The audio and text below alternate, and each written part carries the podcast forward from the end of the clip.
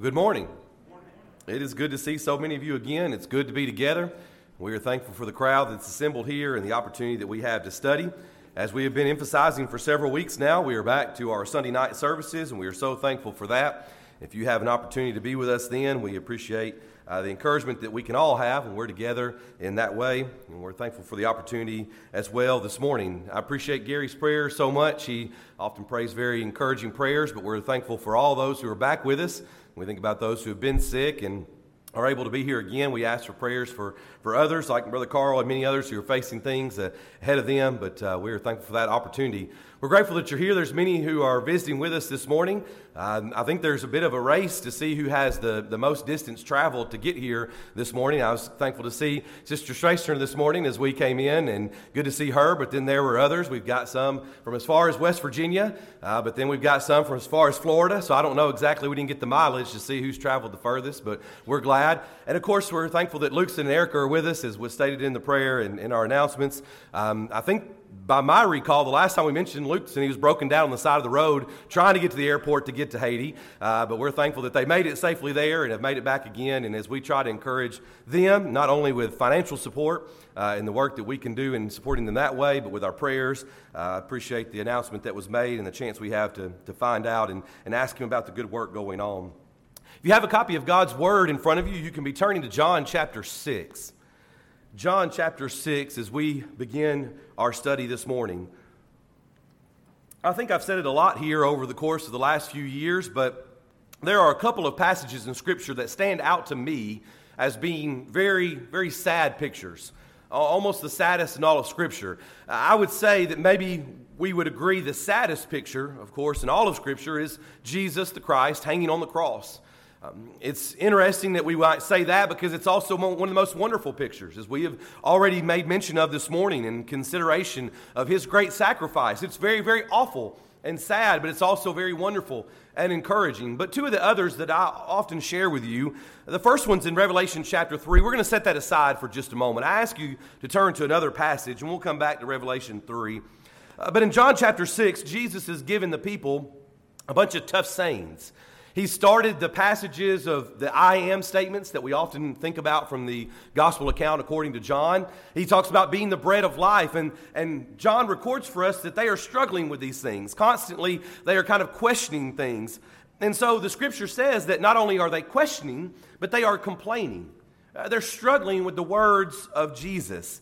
And we made mention recently that in an interesting throw, maybe throwback or, or consideration of 666 being a number that we usually stay away from, in John chapter 6 and verse number 66, we see the passage made, or the words stated, from that time many of his disciples went back and walked with him no more.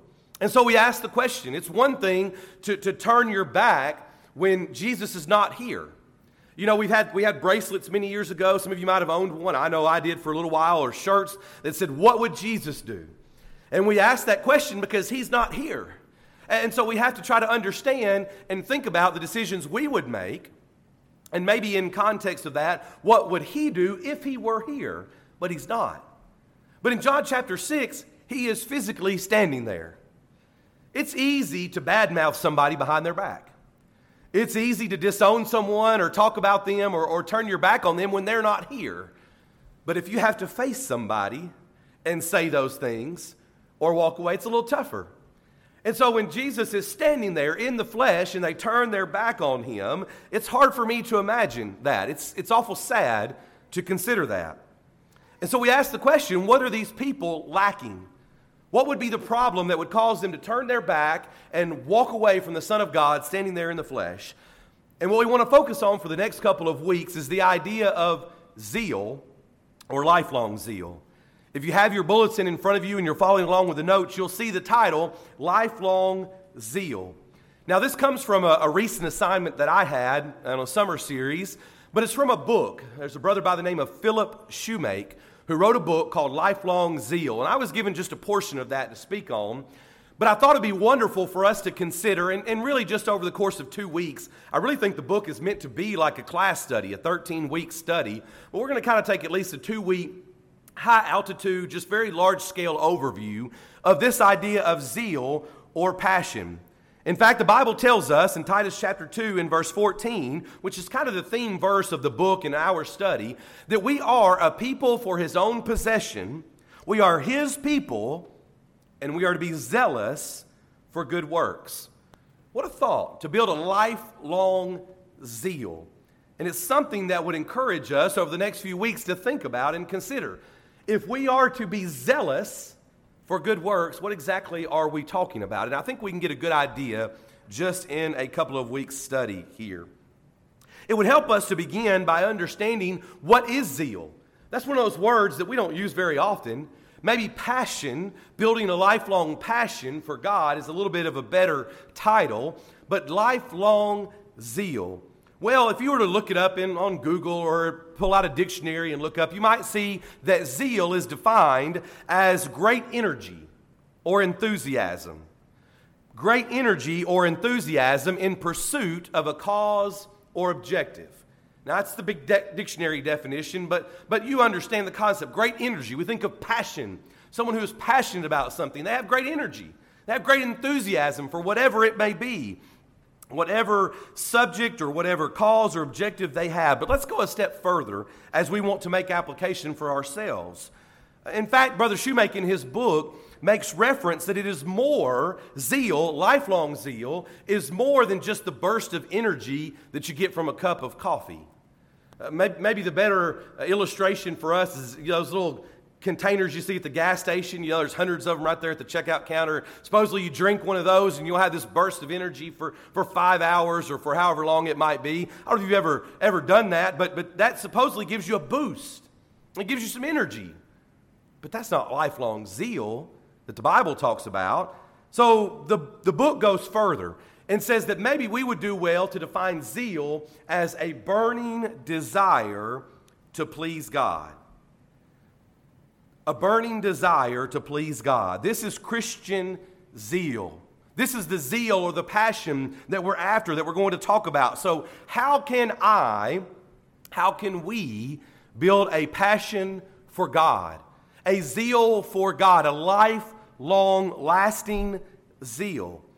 And it's important for us to look at one of the main illustrations that the Holy Spirit gives us by inspiration in the Bible. When we think about zeal, it would be the idea of fire. Fire is used all throughout the Bible, really beginning at the very beginning of the Bible. Do you remember Genesis chapter 3 and verse number 24? As man is kicked out of the garden, what's left there at the gate of the garden? But a flaming sword at Eden. Genesis chapter 19 and verse 24 Sodom and Gomorrah are destroyed with fire and brimstone. We move over to Exodus, Exodus chapter 3. We meet God in a burning bush. Exodus 13, the children of Israel are guided by a pillar of fire. And even Exodus 24 and verse number 17, as the people are encountering God, almost face to face, they're not, of course, seeing his face, but his presence is there. The Bible records that God was like a consuming fire in the eyes of the children of Israel. But it's not just the Old Testament, as there's a little more interaction. You recall Acts chapter 2, that great day of Pentecost. As those men are speaking there, there are tongues of fire above their head. And even James chapter 3 and verse number 6 that our tongues are like fire if we are not careful and do not control them. And what we don't have a, a, time for this morning, a full, we don't have time for a full word study, but when we think about the word zeal, we think about the fact that it comes from the zelos in the Greek. If you have your outline, you may see the word zelos there, Z E L O S, which means to be hot or to have heat. That's what the word means. So it helps us to understand that, that zeal is like to be hot to have passion. Now, this is, this is the South, right? We, we understand. You can, you can pardon my Southern, but, but there ain't nothing we like better than a good fire around here. That's maybe a little bit of a Southern take on it, but a good fire. We like that. It's not so much a heat source for us. It's not so much a light source as it was for some people, but it's just fun. We light stuff on fire. We, we burn stuff. We cook little white balls of sugar and then usually burn those and then eat them. We sit and talk around the fire. We sit and sing around the fire? If you're like me, I usually like just to sit there and stare at the fire for a little while. But that's something that we understand. And what would help us, and what we're really going to do is come back next week, God be willing, and focus on this. But the book does a good job. It lists seven different things, seven different steps in which our lifelong zeal or passion is like a fire. And if we were to go around the room this morning and I were to ask you, what is it that, what are the steps to build or to make and to have a fire? Let me, let me touch on them just very quickly. I think we could get them if we went around the room, but you have to prepare the fire, prepare the ground. You have to ignite it. You need to add fuel. You might need to protect it, maybe from wind or rain. You use it. You spread it in the sense that you share its heat, not necessarily that we would spread the fire around, uh, but then you would tend to it as well. You've got to keep it going. All those things sound familiar to you, right? If you've ever been a part of building a fire, can you already see how preparing it, igniting it, adding fuel, tending it, all those things translate into zeal and being a Christian? So, what we want to do this morning in our next few moments together is really think about the first step in preparation, and then again come back next week and we'll, we'll hit on some of the others as we think about what it really takes to build lifelong zeal. I would suggest to you this morning that to begin, we must find our starting point. How do you build a lifelong zeal? Well, you got to know where you are when you start. In 2 Corinthians chapter 13 and verse number 5, 2 Corinthians 13, 5, Paul would say, Examine yourselves to see whether you are in the faith. Test yourselves. Or do you not realize this about yourselves that Jesus Christ is in you? unless indeed you fail to meet the test. Let me, let me tell you why I think this is important.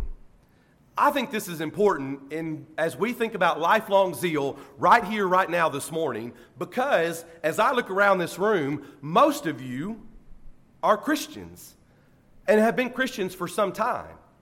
So if you're in a position where you realize you need to build your zeal and you maybe need to do a better job of having a lifelong zeal, some people would suggest that the place that you begin is by becoming a Christian.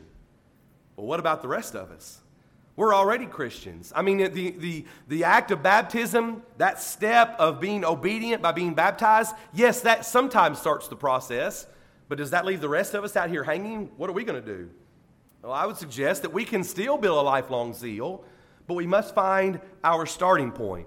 If you have your Bibles, turn to Luke chapter 5. Luke chapter 5, verses 1 through 11. One thing that we want to do next week is to think about Peter and take a look at, at lifelong passion and zeal through the life of Peter. Well, in Luke chapter 5, verses 1 through 11, as we think about Peter and the preparation that Peter needed, you may recall this story that, that four fishermen are called as disciples. Peter and his, some of his buddies have been out fishing all night. They've not caught anything. They're frustrated, as any good fisherman is when they're not catching anything. Jesus walks up and says, Well, just go fish. Verse number four launch out into the deep, let down your nets for a catch. And of course, Simon Peter says, you know, trying to be respectful, but no, Lord, you're, you're crazy. This is not working. Why would we do that? But as they do, we know that they make a great catch. So much so, it requires another boat. The net is close to breaking. And in verse number eight, when Simon Peter saw it, he fell down at Jesus' knees, saying, Depart from me, for I am a sinful man, O Lord. Think of the many wonderful things that Peter did in his life. Think about some of the moments that he was a part of. Not only was he a part of denying Jesus three times, as we usually think about, but we turn over just a few pages in our Bibles, and there he is in Acts chapter 2. There he is in Acts, later in Acts, as he is opening up the gospel to the Gentiles. Peter is a part of all these great moments. We've detailed the great moments of his zeal, but it all began with a starting point. And what I would suggest to you this morning is that his starting point began, began with self examination and humility.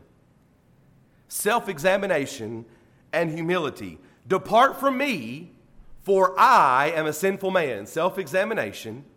And where is he when he makes that statement? But he's at Jesus' knees, probably on his knees in humility.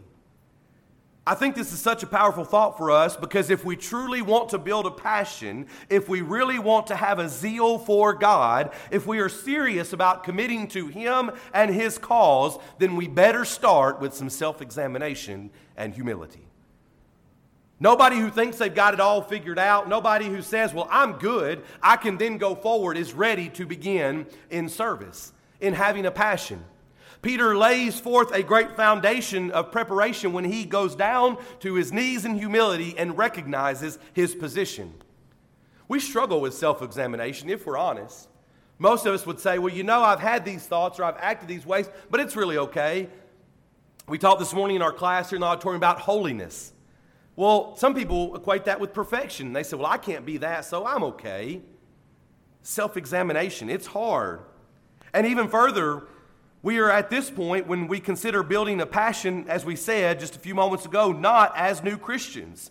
We are asking this question about lifelong zeal as people who have been serving God or attempting to serve God for some time or a decent amount of time. So, what do we do? How do we find our starting point? Well, we begin, begin with self examination and humility. That's tough. It takes some time and consideration. But I hope that you would consider that this morning if you really want to build a lifelong zeal or a lifelong passion for God. As we consider preparation this morning, the second thing we might say that a person needs to do is to prepare their environment. Now, I have it as the first step here because we kind of maybe agree that finding your starting point is, is something that needs to be done. But then in building a fire, let's go back to that example for just a moment. To build a fire, you must remove any trash or debris from the area, and you must make a spot, or we might say, in context of our words this morning, purify a spot to have a fire. It doesn't take a lot of work sometimes. Maybe you're building upon an area that's already had a fire in it before, but usually it takes some preparation, some preparing, some purifying of the environment. I would suggest this morning for our thinking that we can't know the answer.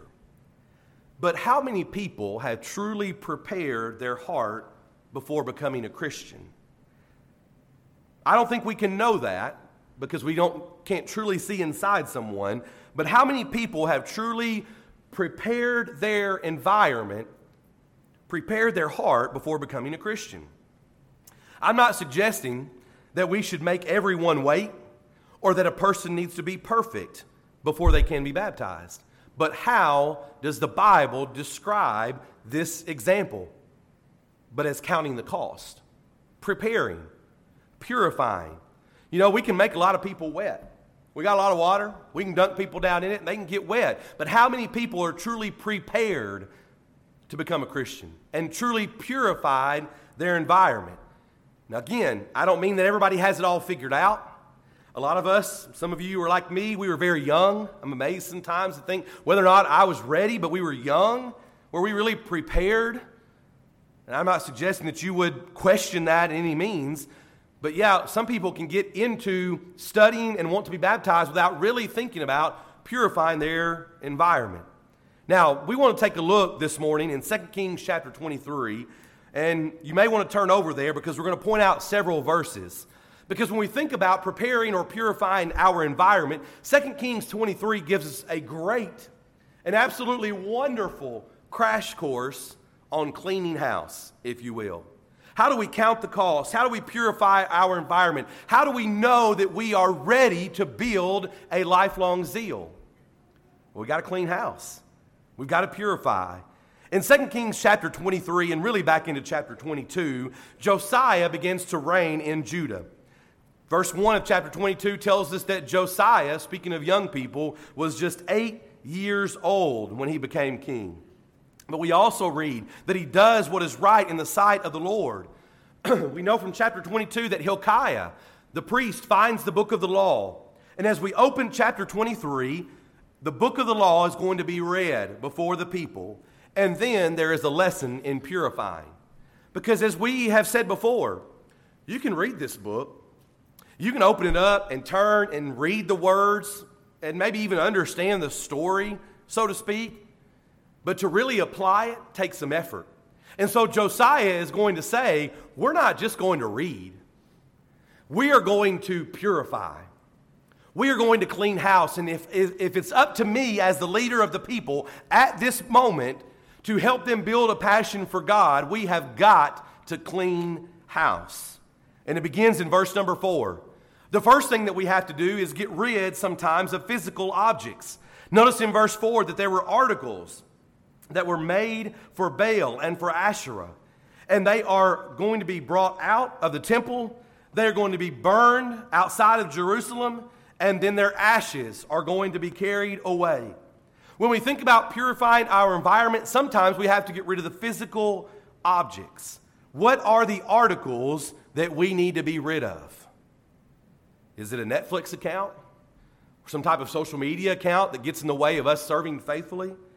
Is it a laptop or computer that maybe is hidden away at the house that needs to be out in an open space so that we can faithfully and in a Christian way use it to, to use the internet for things, but when it's hidden, we're susceptible sometimes to doing things we shouldn't be doing? Is it a boat? A set of golf clubs? A membership at some place? What is it in your life? Because we're all different. We all have different things, but what is the article or the object that sometimes gets in the way of us being faithful? And if we're truly going to purify our environment, we've got to get rid of the physical objects. Number two, we've got to get rid sometimes of the people who promote sin. In verse number five, we've gotten rid of the articles, but verse five says, Then he removed the idolatrous priest, whom the kings of Judah had ordained to burn incense on the high places. We got to get rid of people sometimes. Charles began to touch on some of these things in our lesson again in the auditorium this morning.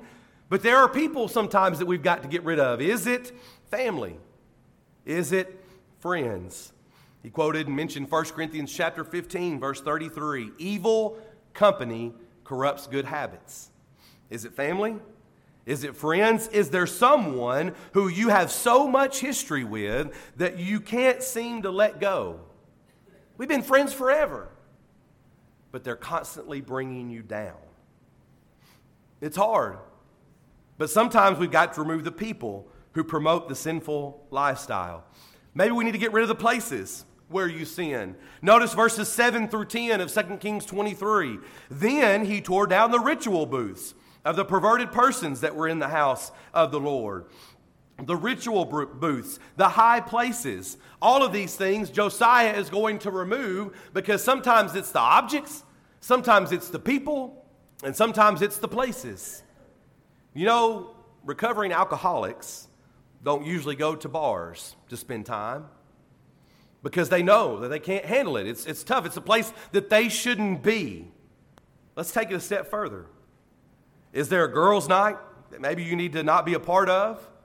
Or even a place like the hair salon where there's a lot of gossip and things that are being talked about?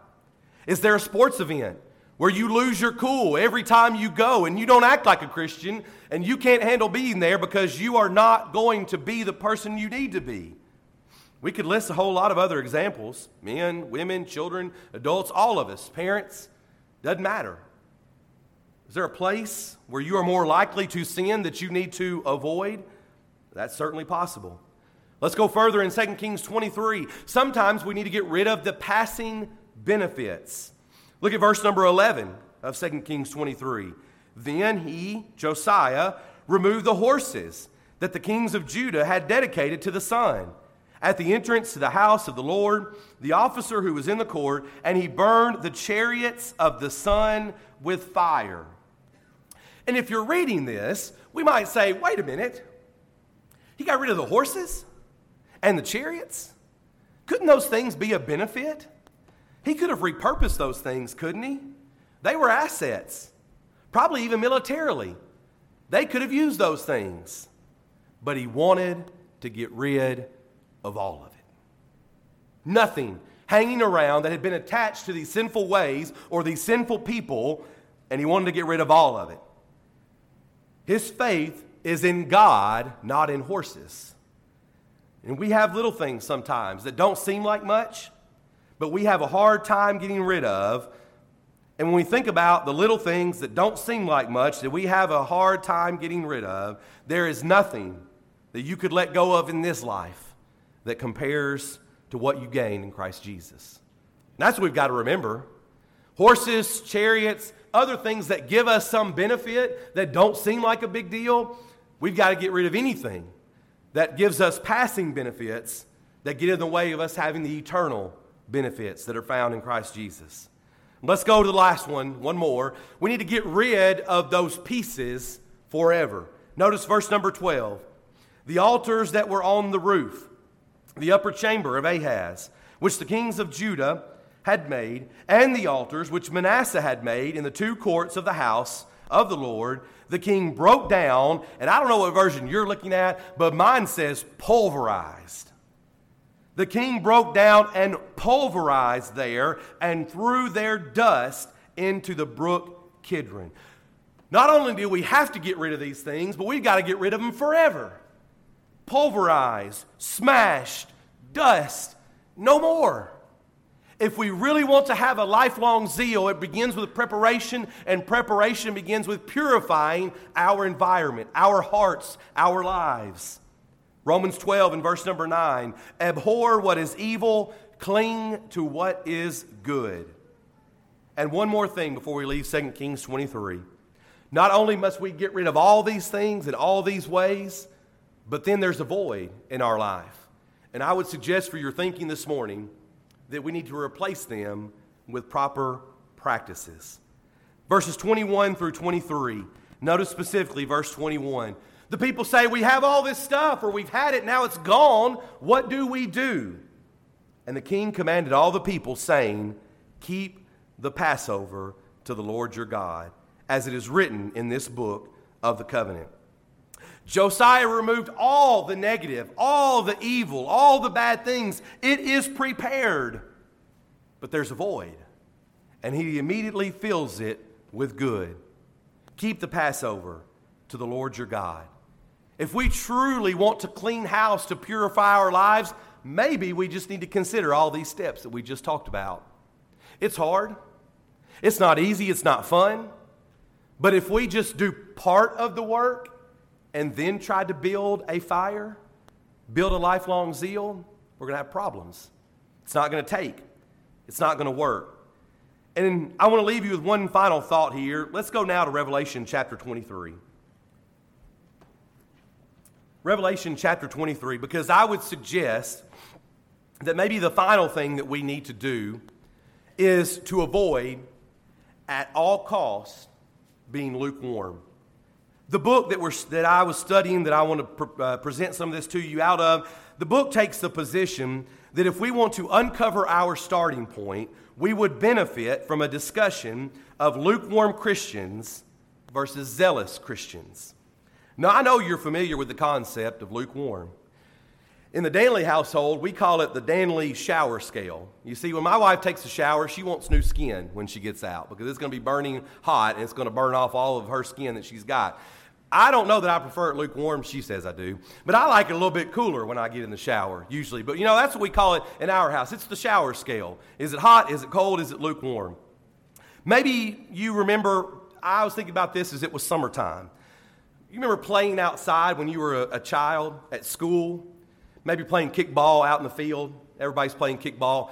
Game's over and everybody races to the water fountain. And you want to be the first one to the water fountain. But if you're the first one to the water fountain in, on June the 5th, as you go to get a drink of water, usually you get that lukewarm water. And even though you're hot and you're sweaty and you're just looking for some respite from the heat, as the first one until the, the uh, water fountain kicks in, you only get the lukewarm water. And you want to spit it out till the cold water kicks in. When we think about Revelation chapter 3 and the discussion that is had there by Jesus about the church at Laodicea, the discussion is simply about lukewarmness. You remember, and the point of what we just said is that lukewarm liquid, the problem with lukewarm liquid is that it doesn't make a difference. Let me give you a couple other examples. Think about lemonade, ice cold lemonade in the middle of July. You are so hot and you want something so cold to drink. Think about the winter. You've been outside. We don't get much snow around here, but maybe you've been outside in the cold weather or the snow. You come back inside. What do you want? You want hot chocolate not lukewarm chocolate, because lukewarm liquid doesn't make a difference. If you're cold and you want something hot, you get something that's just kind of meh, it's no good. If it's July the 4th and you're burning up in the 100 degree weather and you want something cold and you get nah, lukewarm lemonade, it's no good. Lukewarm liquid doesn't make a difference. You know, that's not the only place Jesus talked about this. What about Matthew chapter 5? What about light that is hidden? Well, nobody lights a lamp and hides it under the basket, right? What about salt that doesn't have flavor? Well, that's sometimes the way that it goes. Let me give you a few things real quick here about lukewarm Christians. How would we describe lukewarm Christians? Lukewarm Christians love God, but not first. And they assume only extreme Christians seek God first 100% of the time. Lukewarm Christians believe religion is a good and important thing to have in life, but that it shouldn't consume them. Lukewarm Christians love others in theory, but in practice, they do very little for strangers or outcasts or others. Lukewarm Christians have good intentions to participate in good deeds someday, but they don't redeem their time or resources or take action. Lukewarm Christians enjoy hearing stories about people who live zealously for God. But those stories never really inspire change and greater zeal in their own lives. Lukewarm Christians are often silent about their faith. Lukewarm Christians settle into a one sided religion. Lukewarm Christians lean on their own strength instead of putting their full faith in God. And here's the thing the most deceptive thing about lukewarm Christians the lukewarm lifestyle, is that it looks pretty good at first glance, right? I mean, lukewarm Christians come to services, they're here. Lukewarm Christians carry their Bible around. So on the surface, it looks great. They're not awful people who do terrible things, but here's the problem lukewarm Christians can't make a difference in the world around them. When we talk about cold lemonade or hot chocolate, you want something that's going to make a difference. Lukewarm Christians can't make a difference. Thus, it's why Jesus says in Revelation 3 I would spew you, vomit you out of my mouth. What a terrible, terrible picture. How do you build a passion for God? Well, we began this morning by considering that we must find our starting point. It includes avoiding lukewarm Christianity. We must purify our environment and clean house. But let me ask you as we conclude what is it you're passionate about? Is it your job? Maybe it's your job. Is it your family? Is it your sports team or teams? Is it your political party? And by the way, I'd make a plug for Cliff Goodwin's lesson from Tuesday night if you've not had a chance to watch that online from North Hamilton. What are you passionate about? What are the signs of passion? Well, it's time. We give our time to that that we're passionate about. We give our attention to the things that we're passionate about. We are committed. We are engaged with the things we are passionate about. So, do you feel that way about God? If not, we want to build a lifelong passion. That begins this morning by asking you whether you are not whether or not you are committed to God. You see, putting on Christ in baptism is that important step the Lord then adds us to his church, and we are ready then to begin serving faithfully, to begin this lifelong passion. Maybe you're here this morning, you need to become a Christian. We'll be singing to encourage you. But as we said a few moments ago, I look around this room, and almost all of us are Christians. So where do you stand? Do you need to build a lifelong zeal, a lifelong passion? Because for so long you have been lukewarm, not making a difference in the world around you. We sing to encourage you as well. Maybe there's sin of a public nature in which you can come forward, and one of our elders would love to pray with you and for you. The congregation would love to pray with you and for you. Maybe it's something else that you're struggling with in this life that you need help with. Maybe there's something amiss. Maybe you need the encouragement of the congregation of this church to encourage you in your walk, to help you be stronger, to help you have that fire, that passion, that zeal that should burn within you, zealous for good works as we read a few moments ago. It can begin this morning. We're going to come back next week. We're going to talk about it, God be willing, some more. But it can begin this morning, either by becoming a Christian or coming back to Him And if you stand in need of anything, we sing to encourage you, even now as we stand together and as we sing.